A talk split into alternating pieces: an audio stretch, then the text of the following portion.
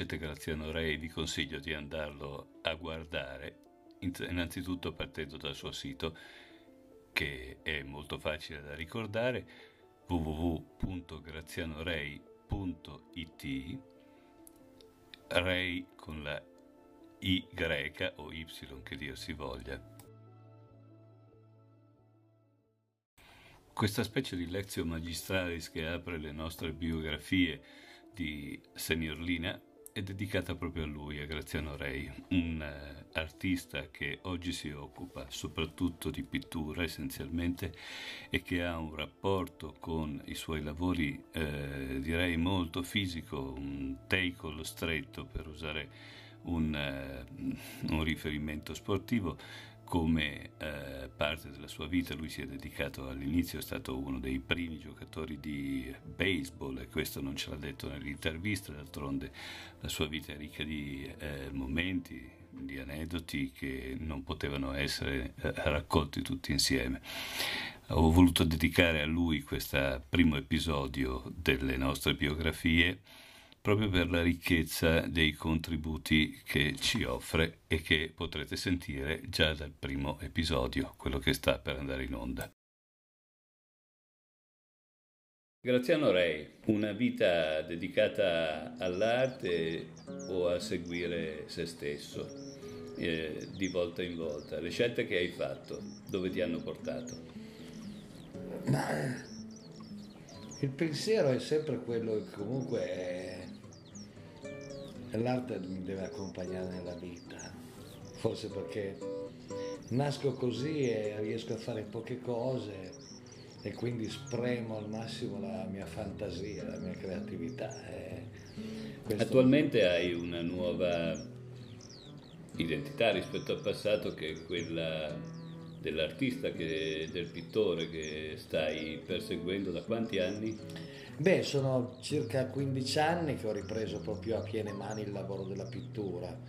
In realtà io nasco nella pittura e poi passo alla musica, però la mia vera passione è sempre rimasta la pittura, perché io cresco proprio in mezzo ai colori a olio.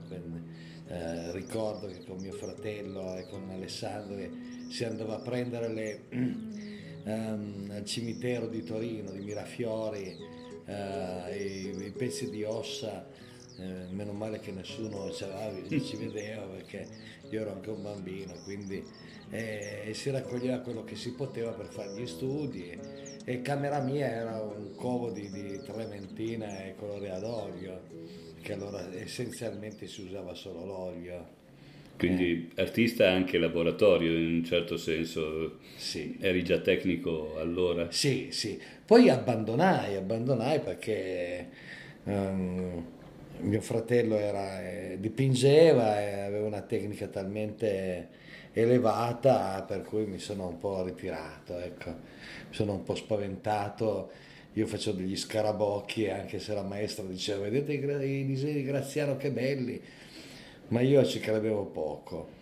Poi c'era lo zio che ti chiedeva il paesaggio, ti chiedeva la natura morta, il ritratto, e allora lì diventava più una marchetta che arte, capisci?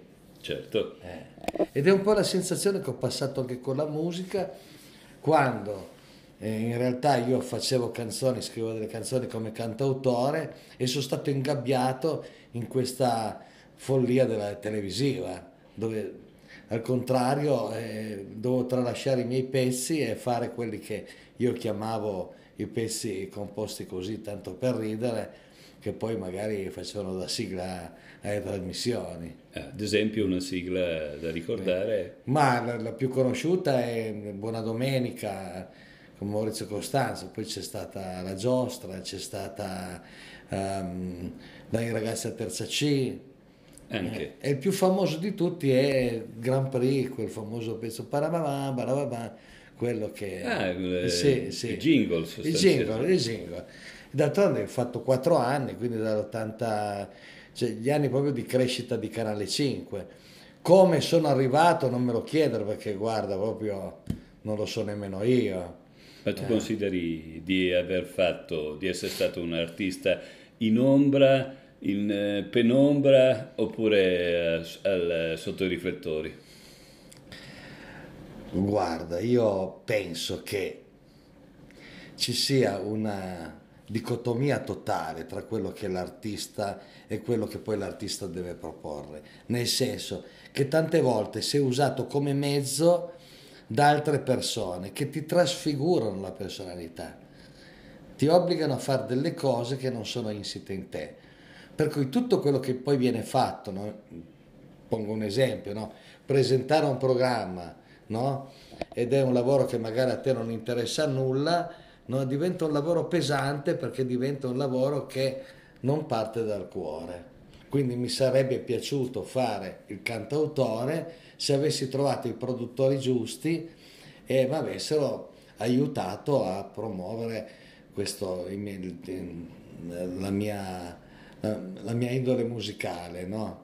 E questo non l'ho mai trovato, nonostante ho partecipato al Tenco, ho fatto eh, Rino Gaetano, eh, il Festival Viareggio, cioè manifestazioni importanti, però la vita è che è fatta di incontri, quindi quando incontri magari un produttore sbagliato che ti fa firmare un contratto capestro, poi rimani lì. Certo. E penso di essere stato uno dei pochi ad aver vinto alcuni premi importanti e non aver mai fatto un disco. E questo All'alba non, non, si dice l'età degli artisti, però eh, sì. sei in pensione da quanto?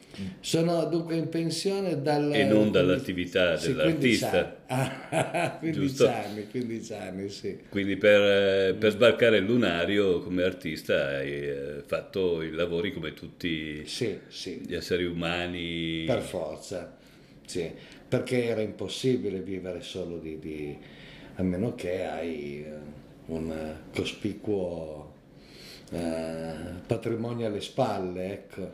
Riguardando indietro, eh, mh, mm, hai dei, eh, dei, rimpianti di questa, de, di questa, parte di artista passato oppure eh, li hai lasciati un po' alle spalle? Rimpianti per quel tipo di lavoro che facevo in televisione no, perché era una vita che non mi piaceva. Rendeva perché comunque la televisione dà dei guadagni considerevoli, ma era una vita che a me non piaceva, perché comunque mi privava di questo lato importante. È come quando fai un disegno, se te fai un, un campo di papaveri, lo fai, però è un lavoro, non è l'espressione di un artista. Preferisco fare le cose che io sento, poi che piacciono o no, però perlomeno mi appagano nel mio intimo. Adesso l'arte eh, ti sta dando una guida, diciamo così, per eh, questi anni, ha, ha, contribuito a modificare l'idea che tu hai di te stesso oppure eh, in fondo è, tu trovi una continuità in tutto questo?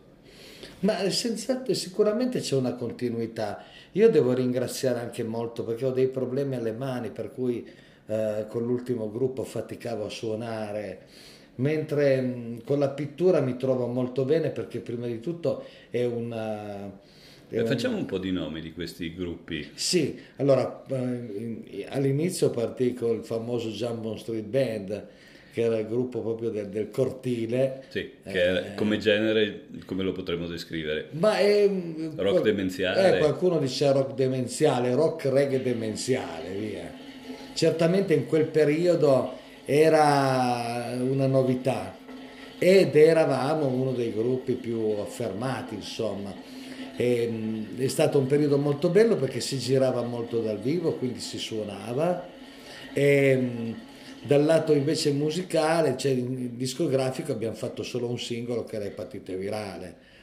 Da lì sono passato poi alla guida, a parer mio come autore, eh, per promuovere il lavoro del batterista Roberto Magurano, sempre della Jambon Street, e, e di lì sono poi nate le sigle. Purtroppo hanno preso anche me, nel senso che da singolo siamo diventati un duo e quindi io ho partecipato direttamente a questi quattro anni di follia, no? E che però la televisione dà dei risultati perché anche lì riesce a girare, ad avere le date e quindi a funzionare. Uh, quindi Jambon Street, il duo Dribbling e poi sono passato a un periodo diciamo cantantoriale che è il periodo di Maurizio Costanzo, dove io mi sono proprio dedicato ai miei brani. Tra l'altro ho anche avuto la fortuna di conoscere Guido Elmi che voleva farmi la produzione di, di, dei brani e poi è naufragato tutto come spesso capita eh, ed ho continuato così da solo firmando il contratto con un produttore sbagliato ecco che mi ha un po' impedito di, di andare avanti um, dopo il 1995 fece un album um, di cabaret con uh, Uh, adesso non ricordo più bene i nomi, ma comunque c'erano tutti i cabarettisti dell'epoca, uh, minchia che ridere. E, um, incominciai a lavorare su, su, un gruppo tutto mio, e insieme a degli amici uh, nacque la Ray Band, ecco, che alla fine ottenne buoni risultati dal lato musicale, no? E però dal lato pratico non, non, non, c'erano date, quindi era difficile proporre i propri pezzi. Sul genere rock cantautoriale? Sì, rock cantautoriale, un incrocio di, di brani molto, molto seri, da brani ironici, divertenti, un genere italiano comunque con una sostanza Il rock. tormentone che ti, che ti lega un pochettino eh, musicale, quale canzone è? Beh, a parte ho mangiato le cozze su un rock and roll, che è una cosa che proprio mi rimbalza in testa. Mi ricordo che era militare quando l'ho scritta, quindi eh, epatite virale, epatite, la famosa epatite virale, ma ricordo in particolare un altro brano che è La Gallina, che beh, viceversa è una canzone proprio assurda, creata in uno stanzino, forse il più piccolo delle nostre case, che è seduto nel bagno, ecco. come si sviluppavano le eh, fotografie come si sviluppava, esatto, esatto. in vacanze e questo è un altro tormentone che mi ha seguito poi gli ultimi anni, che spesso mi chiedono anche quando vado magari in giro a fare delle serate, eh, niente. Per quanto riguarda la pittura invece è stata la mia salvezza, perché la pittura, nella pittura ho recuperato tutto quel quella passione che avevo perso con la musica. E quindi a prescindere dal discorso eh, diciamo di, di, di, di mostre, di, ma proprio personale, cioè di rapporto tuo con la tela, molto bello perché comunque non devi mediare con nessuno, la musica la fai con altri. Ma com'è che a un certo punto possiamo dare una data di inizio del tuo ritorno alla pittura perché parlavi appunto di una sospensione legata un po' a un rapporto quasi competitivo, magari solo per te stesso, ecco, con tuo fratello. Eh, e quando è che mh, hai riscoperto, diciamo, la, la pittura? Ma eh, ris- o perlomeno se, ti, se, riesci a un po' ricostruire la modalità, com'è che si è, è insinuata a un certo punto di nuovo e ritornata? Um, sì, quando lasciai la, la città Torino e decisi di fare il contadino, eh, in campagna c'era una, un'atmosfera no, particolare, io riuscivo a permeare delle onde, riuscivo a permeare le onde e, e quindi ehm, ho iniziato a pensare di riprendere la pittura però utilizzando sistemi nuovi che allora non conoscevano, non solamente nella mia testa, nella mia fantasia. Eh, ebbi la fortuna di eh, coabitare con, con, mia mamma, una donna molto critica e severa, e siccome quando mio fratello faceva i quadri gliele dava, lei non era per niente contenta, iniziai a fare i miei primi lavori con la cementite. E quando la mamma vide i primi quadri, disse bravo Graziano. E io ah. non credevo alle sue parole. In che senso?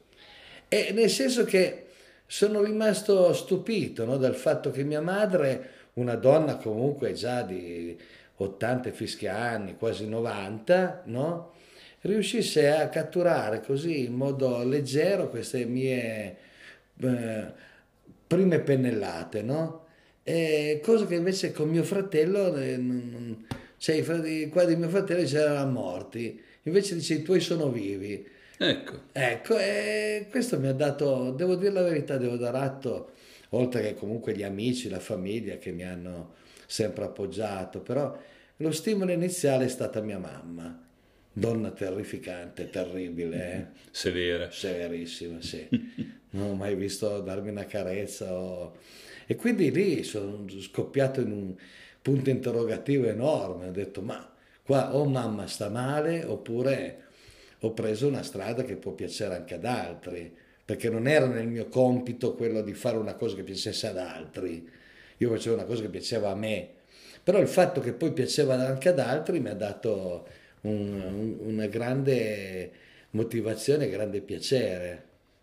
Tu hai conosciuto il Silvestri papà? Sì, Alberto Silvestri l'ho conosciuto, abbiamo avuto proprio un rapporto quasi familiare perché io quando ero a Roma eh, praticamente ero sempre da lui, eh, c'era il piccolo Daniele Silvestri che strimpellava la chitarra nel suo gruppo rock e mi ricordo ancora che eh, andammo un paio di volte a sentirlo e Alberto diceva fa solo chiasso e poi invece Alberto Silvestri è uno dei personaggi più belli che ho conosciuto nello spettacolo. Eh. In che senso? Eh, nel senso che è una persona, una persona che comunque lavorava con Nanni Loi, ha lavorato come, eh, con grandi personaggi, con Fellini, però era un personaggio semplice, umano, no? Uh, il signore che puoi incontrare per strada quando entri nel bar, no? eh, ti dai facilmente del tu. Personaggio un po' atipico per, per quell'ambiente così difficile. Ecco, di questo tipo di, di persone mh, mm, che abbiano avuto così un'influenza nel, nella tua carriera, nella tua storia anche mh, mm, personale, barra artista, come se le due cose un po' si eh, interagissero fra di loro. Eh, a chi puoi, eh, chi, chi, ti viene in mente, il primo che ti viene in mente in questo momento? Il primo è sicuramente mio fratello, per un legame incredibile che avevamo, è mancato giovane. Come si chiama tuo fratello? Francesco. Eh. E quindi quando è mancato lui mi è mancata una parte, è mancata una parte di me. Perché con lui, io, lui era molto più vecchio di me, nel senso che quando aveva 20 anni io avevo 7 anni, quindi mi ha proprio guidato come un secondo papà, mi portava ai musei, mi faceva in, in, conoscere, apprezzare la, la musica classica, la lirica, eh, mi portava a vedere Carmelo bene al teatro, quindi mi ha proprio come... Ehm, cioè, ho avuto un rapporto indimenticabile con lui. Eh. E quindi la persona più importante è senz'altro lui. Poi sono importanti anche le persone che ti sono vicino, eh, quindi certo. eh, non escludo anche la famiglia. Eh. Però... Ehm, ti ripeto, anche perché se non hai questa base, rimanere in questo ambiente non è facile. La pittura poi altrettanto, dove ci sono curatori che fanno solo i loro interessi, sfruttano noi poveri artisti perché siamo in tanti, chiedendo soldi magari per, per farli esporre. È un gioco al massacro. È un, uno scenario un po' affollato, effettivamente. Un po' affollato.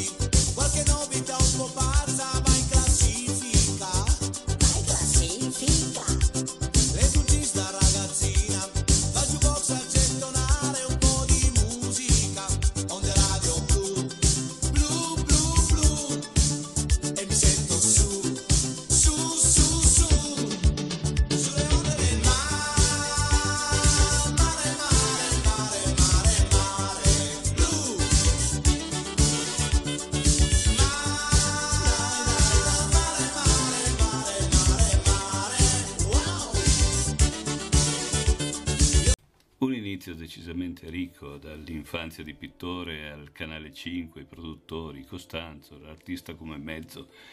Eh, poi io ancora i premi importanti, però senza aver mai pubblicato nulla. Ora, da questo momento in poi ci entriamo a mettere non solo gli occhi, non solo lo sguardo, ma anche le mani nel suo lavoro. E eh, cerchiamo di conoscerlo meglio, di conoscere meglio che cosa lo ha portato ad essere il pittore che oggi è. C'è stato un momento importante nella mia vita, che è stato un momento di rottura anche con l'ambiente della televisione, eh, la mia fuga alle Tonga. Fuga, come sì. Papillon.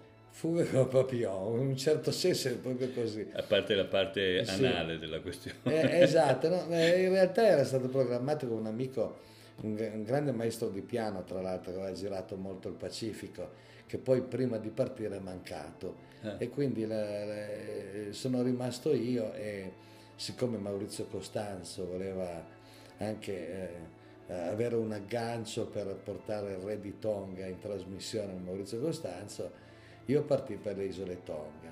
Le isole Tonga ecco, sono state una svolta nella mia vita perché in questo clima di serenità, di, di, dove il tempo non è più tempo. Quanti, quanto tempo sei stato? È quasi un anno. Mm. E quindi in quel periodo uh, ho recuperato prima di tutto la gioia dei colori, perché comunque scopri che... Alla Gauguin. E alla Gauguin, si scopre che il rosso là non è il nostro rosso, il verde non è il nostro verde e quindi questo amore per, per i, i, colori. E, ehm, e poi ha messo in quel periodo in discussione tutto quello che avevo fatto precedentemente. Non è che voglio eh, con questo azzerarlo, perché come dicevo prima ho conosciuto delle persone che non sono con cui ho creato un buon rapporto, mi, è stato uno, cioè, mi sono proprio serviti per crescere dal lato però questo viaggio ecco, mi ha recuperato proprio la voglia di usare i colori, di provare a, a ridipingere. Ecco. Questo è stato un passo importante. Quindi è forse da lì, perché lì non eri ancora in campagna, come avevi detto. Non ero ancora in campagna. E forse è stato quello il risveglio del, sì. del piacere del, sì. dell'arte pittorica. Sì, sì, in campagna, infatti poco dopo, quando sono tornato, un anno e mezzo dopo, eh, tempo di cercare e mi sono spostato in campagna. Questo perché volevo recuperare anche quella tranquillità che, mh, mm, voglio dire, con la vita frenetica che abbiamo qui noi e mh, mm, in campagna dei tempi un po' più rilassati. Quindi sostanzialmente se tu dovessi dire mh, tra quello che facevi diciamo quando eri più giovane mm. eh, come pittura, ecco, che però forse eri quasi adolescente, cos'eri eh, in questa Sì, parte? ho smesso di dipingere intorno ai 20-22 eh, anni. Poco ecco. più quindi. Eh. eh. e la riscoperta della pittura c'è un po' il risveglio dei colori che esisteva già prima oppure che è stata un po' una riscoperta? È stata una riscoperta Prima probabilmente, forse perché comunque sentivo molto l'influenza di mio fratello, la pittura era più indirizzata verso una, una, una visione tecnica, figurativa. Mentre ehm, il tratto, il tratto ecco, era importante il tratto, era importante eh, l'insieme del, del disegno. Quindi è un concetto diverso di disegno, il fatto che comunque quando parti col figurativo tendenzialmente fai il disegno, eh, disegni la, la, pera, la mela e la banana e poi ci vai a, a colorare. Ecco.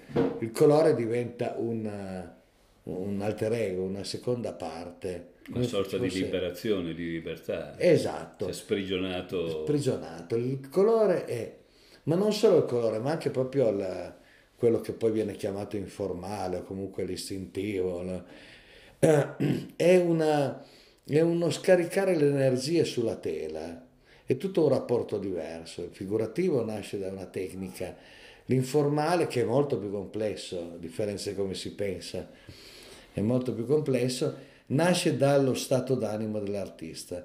L'artista veramente permea la tela e sulle tele te sai che molti, eh, molti eh, molte immagini sono, sono, magari delle fotografie di volti, sono delle, dei passaggi che ci sono nella tua... È come se in quel momento riesci a immortalare, non è un momento in realtà, perché tutto nasce istintivamente, ma poi va, va lavorato, va rivisto, e quindi movimento, colore e passione.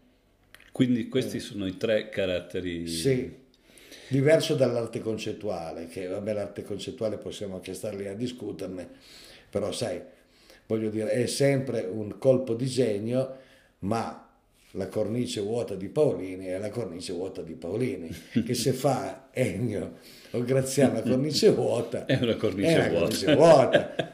Poi il commerciante potrà dargli un valore che è 700 mila dollari, un miliardo, ma rimane sempre una cornice vuota. Il fatto che dopo che uno ha fatto il quadro della cornice vuota che prima non c'era, non è più possibile nessun quadro no, di cornice vuota. No, e te capisci che nell'arte è stato fatto di tutto.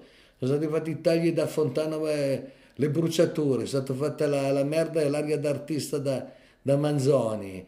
Eh, Burri ha lavorato sui, sui sacchi dei trasportatori. Cosa possiamo ancora inventarci?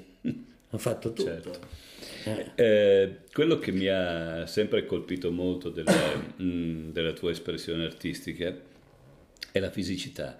Eh, quindi non solo i colori o la passione, come dici tu, il movimento, ma ehm, oserei dire un po' che ti sento come il Cronenberg dei, uh, della pittura, no? dove eh. Cronenberg è famoso come regista proprio per la, la corporeità, la fisicità. Lui eh, eh, in film come Gemelli eh, o come Il pasto nudo eh, riesce sì. a trasferire, a farti sentire effettivamente il corpo sulla, sullo schermo e questo eh, per molti versi è il, mm, una cosa che eh, recepisco anche dai tuoi quadri, dai tuoi lavori, ed è un rapporto che però con il tempo evidentemente si è evoluto nei confronti dei materiali che tu usi. No? Eh, com'è il tuo rapporto con i materiali, eh, con i materiali espressivi? Splendido. Sei quasi un, un, un, muratore da un certo punto so, di io vista. Io sono un muratore. cioè io veramente quando trovo ehm, sotto ho recuperato delle cose che proprio ehm, della masonite vecchia che si sta screpolando, no? Quindi, Quindi la, la, il piacere della riscoperta del, piacere del materiale. Del materiale. Quindi non se... un materiale ovvio, ma un materiale che trovi sì, nella, sì, nella sì. strada dei tuoi percorsi. esatto, vita. infatti tutto il ciclo delle miniature nasce da degli zoccoli sporchi no? che vengono tagliati e vengono poi appiccicate questa lamiera. No? Questa è anche la difficoltà, tra l'altro, scusa se ti interrompo, di trasferire eh, fotograficamente quello che fai, perché sì. effettivamente eh, mi aveva colpito una volta quando tu mi dicesti ma devi toccarlo per, eh, sì, per sì. percepirlo, devi andargli vicino e toccarlo ed è effettivamente vero. E qua c'è il muratore, proprio perché io penso che um, mi affascina, è un... Um, la ricerca di materiale è una cosa che mi affascina, forse la parte... Quando mi metto a, a lavorare su una, su una, cosa nuova, anche polistirolo, no? que, questi le, avanzi, però mi affascina perché, eh, a prescindere dal fatto che devi conoscere tutte le tecniche, perché non è che ti puoi improvvisare ad usare un materiale come la feisite senza darci la cementite, ecco. I materiali poi vanno preparati con un certo scrupolo Infatti adesso sto lavorando sulla raffia e mi sono accorto che questa raffia, raffia? è molto delicata. E la raffia è un, è un, è un tessuto, um, per dare un'idea, un po' come trama nel, dell'aiuta, però è sempre plastificata e si sfibra continuamente. Cioè se te tiri un pezzo viene via. Non solo, ma però ho notato che anche quando riesci a lavorare su una... Uh, su dei colori, eh, il problema serio è che quando te ci dai la vernice finale sopra tende a scolorire tutto e non ho ancora capito perché. Cioè io finisco il quadro, do il fissante sopra e il posto di fissarlo me lo scolora. Però questo è uno stimolo, il mistero. Il del... mistero, devo ancora capire, no? Que eh, come mai mi succede questo? È una sorta di, del Michelangelo che, che tirava fuori dal, dal corpo del, del, del, marmo la, la, figura e non... Eh, sì, sì, sì. anche tu hai un rapporto col materiale, pa- perché non parli? Perché, esatto, sì, fisico. Perché Ma cosa c'è che non va? Perché scolorisci? E ci sto lavorando, insomma. Ed è, un, eh. ed è un rapporto che, superati i 60 anni, uno si dice, ma eh. eh, l'idea che ti facevi di quando avresti avuto 60 anni forse non era di questa sorta di eh, rapporto amore-odio con i materiali, di una riscoperta del muratore artista. Sì, eh, sì, ma secondo me l'artista deve essere anche muratore, è questo il concetto. Non, che differenza c'è fra l'artista non muratore e l'artista muratore? Ma beh, si parla, si, noi siamo, le classifichiamo adesso così, no? queste, queste, in realtà chi nasceva dalle, dalla bottega nel Rinascimento nasceva come muratore certo. passava tutte le scale, quindi cominciava a lavorare con lo stucco, col gesso e per, per poi arrivare ai colori. E noi adesso dividiamo due, questi due artigianati, questi due mestieri, in realtà sono un mestiere unico, no? Perché si deve essere muratore per passare alla pittura. Eh, o se no sei un filantropo e veramente allora Manzoni faceva una provocazione, però vendeva l'aria da, da, d'artista. Ah, ecco. Era un provocatore, capisci? Certo. Però quella era una provocazione. Non che Manzoni non fosse stato un genio. Però appunto eh, da, dalla provocazione invece alla collezione. Alla collezione, perché lì interviene secondo, la seconda fase, no? il famoso input, la scala che si... Ecco, la scala si interrompe se poi alle spalle non ci sono i mercanti i mercanti sono quelli che ti fanno apprezzare l'arte dell'Ibrahimovic lì che fa tutte queste postazioni, non so se è conosciuta adesso, è famosa, no? Queste installazioni umane, no? Eh, però vendono l'aria fritta, voglio dire, a loro serve... Ma ecco, eh, secondo te questa cosa, mm, questa tua... Eh, muratoria, chiamiamola così, eh, viene colta, viene percepita da chi mh, mm, si confronta, da chi si avvicina ai tuoi lavori, oppure è difficile da trasmettere? Mm. Secondo me in alcuni lavori può essere recepita anche dal, dal fruitore, in altri un po' meno, perché in alcuni c'è magari leggerezza, perché quel momento era quel momento così.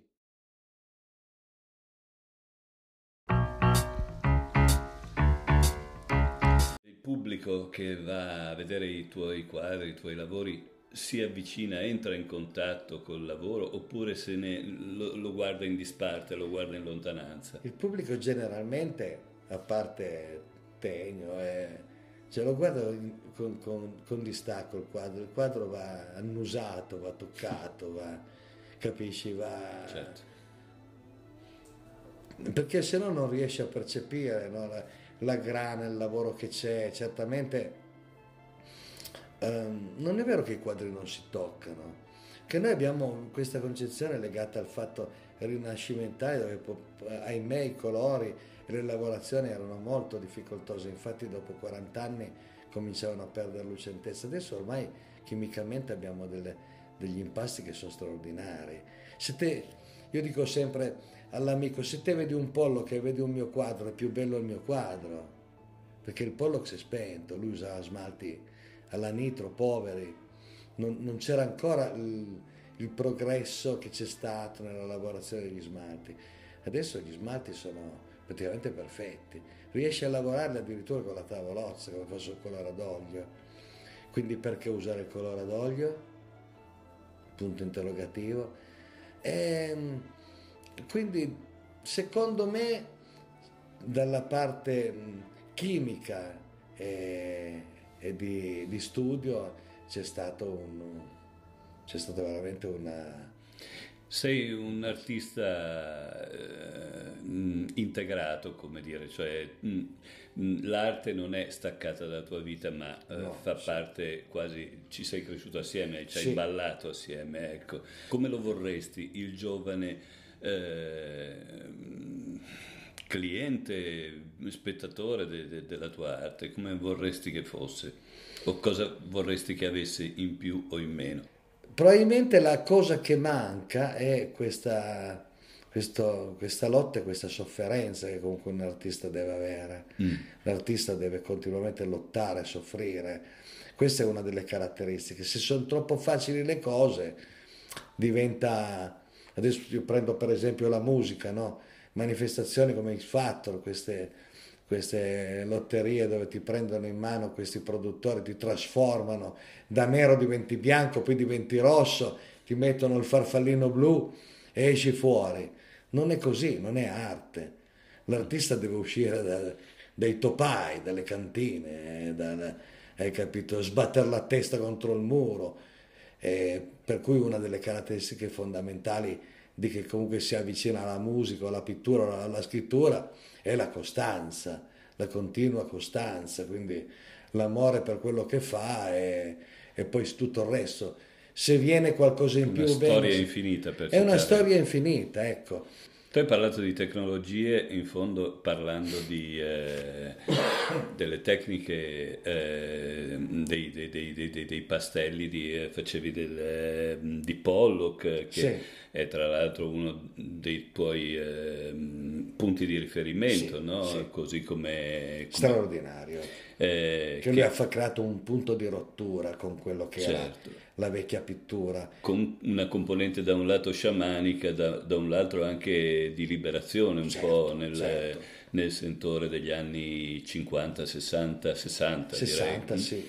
Eh, eh, da questo punto di vista, eh, le nuove tecnologie eh, possono essere una risorsa, eh, le vivi come una risorsa oppure c'è una separazione mh, fra te e, e, la trasformazione che è in atto, se vogliamo, eh, con gli strumenti di media da un lato e anche ehm, gli strumenti di espressione artistica dall'altro. Mi hai fatto una domanda che cade a fagiolo, proprio perché um, uno dei delle persone che dei maestri, era più maestro mio fratello, ma anche lo considero mio maestro Alessandri, era, uno, um, era andato in Cina, aveva imparato, era uno dei più grandi eh, incisori no, italiani. E, e, da lui imparai a, la xilografia, a fare le coppie con, con la carta. Eh, la, la, la coppia con la carta era negativo, positivo, eccetera, eccetera questa, ho introdotto questa, questa, parte qua perché comunque l'uso delle nuove te- tecnologie ti permette di ottenere dei multipli e anche degli originali con ehm, bassissimi costi. No?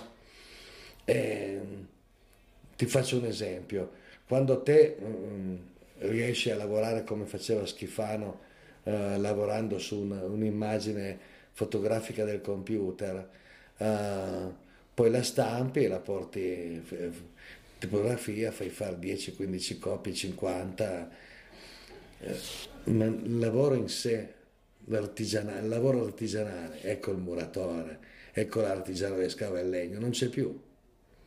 Manca la manualità. La manualità, secondo me, non si può staccare dall'arte. Michelangelo prima era un muratore doveva conoscere la calce, quando doveva, capisci, passava la mano, se la sporcava. L'arte secondo me è manualità. Forse perché, e qua incide magari la mia età, che io sono un po' rimbambito, comunque la tecnologia aiuta moltissimo. Eh, Warhol è stato un esempio no, del, del, fatto che comunque si dice io non so disegnare, ma i miei quadri valgono un sacco di soldi, ma robe da matti, valgono un sacco di soldi. Però l'arte è un'altra cosa, l'arte è sporcarsi le mani. Ecco perché ho introdotto il discorso della, della xilografia, Quindi... dove ci voleva l'ingegno, ci voleva la manualità, l'uso del legno, del compensato, no? Un po' per eh, eh, tirare i fili della nostra chiacchierata, eh, che probabilmente potrebbe andare avanti eh. ancora a lungo.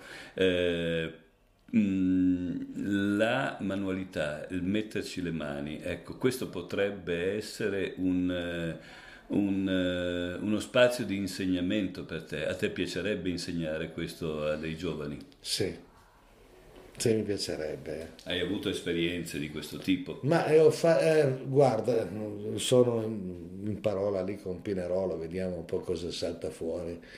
Il discorso famoso del riuso, dell'utilizzo dei materiali, dell'utilizzo dei materiali, che è sempre legato un po' alla manualità, anche alla ricerca, come dicevamo prima, dei, eh, che sono cose che non si insegnano, anche, anche nelle scuole il professore di, di art, materie artistiche solitamente fa prendere il pezzo di carta, i pastelli e fa disegnare i bambini. Invece dovrebbe insegnare ai bambini a costruire. È la costruzione. E capisci che è una xilografia, anche se tiro 50 coppie, però ho sempre lavorato col mio bulino, il legno. Quante volte sei rinato nella tua vita? Una è quella in cui te ne sei andato dal, dall'ambiente sì. asfittico e sei andato via a Tonga e poi sei ritornato e quella sì. è una rinascita. Una. Forse eh. un'altra ancora da bambino quando hai preso e lasciato tutto per la musica è stato un Forse sì, la, la no. prima nascita, neanche una rinascita. Ecco, la prima nascita, via, la prima nascita. Però puoi considerare questa, chiamiamola terza età, come la chiamiamo, come la, la nostra, no? Sì. Eh, una forma di rinascita. Sì, sicuramente. E di sì. liberazione, prevale la liberazione oppure il sacrificio? O in fondo sono collegate? Sono collegate tutte e due cose. Sacrificio e liberazione sono collegate. Io penso che d'altronde Ennio te scrivi, sei una persona di grande spessore e lo so, poi se vuoi lo tagli, ma mm, dico, ehm, noi abbiamo bisogno, è il nostro pane, è il nostro pane, il nostro olio, il nostro pomodoro da mettere insieme. Se non avessimo queste cose saremmo morti. Hai detto un'ultima, un'ultima cosa che ti caratterizza, sei anche amante della cucina, del fare cucina, oh, oltre che del mangiare, bere, oh, sì, sì, che certo, non, certo. non, si disdegna mai. Lì tocchiamo un punto che... È, e quindi è... tutto sommato anche lì è una questione di equilibrio e di mettere le mani e in certo, pasta. Certo, e di passione, perché un piatto quando lo, lo fai, nella, metti il riso nella pentola, lo devi amare, lo devi seguire. Se non lo segui, non ti dà lo stesso risultato. E lo stesso vale per l'arte, che in fondo per certi, vale per, per certi, tuoi lavori è olfattiva, quasi alimentare. Sì, sì. Tant'è vero che l'ultimo, eh, l'ultima, la fabbrica dei giocattoli, l'ultimo, come si dice? Collezione. L'ultima sì. collezione è basata su questi quadri alimentari, no?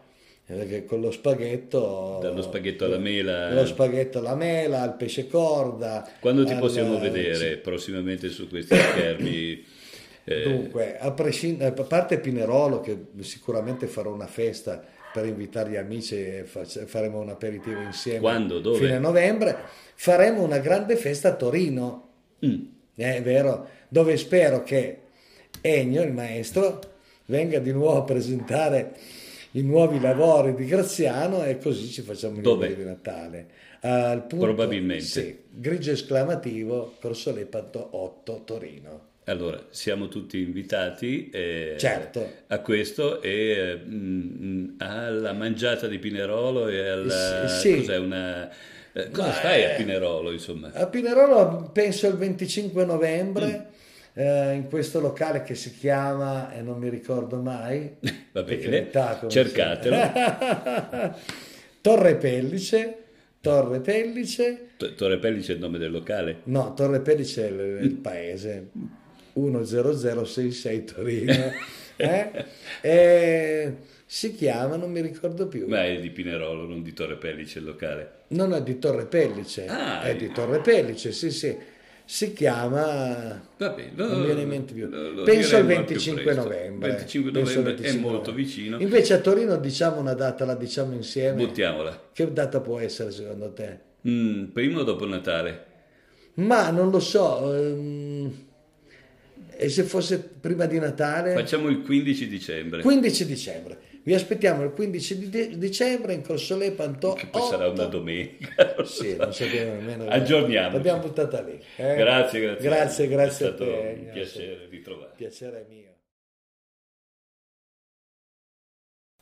E per la fuga addirittura d'arrivo, eh, nostra, il nostro discorso passa dal toccare l'arte a essere muratore fino a essere cuoco, a sentire, annusare, toccare, quindi il risveglio dei sensi e forse è in questo il, lo scarto, se vogliamo, fra il mondo delle tecnologie per come lo intendiamo qui con tutti questi siti, i podcast e tutto il resto e il sentire dell'artista.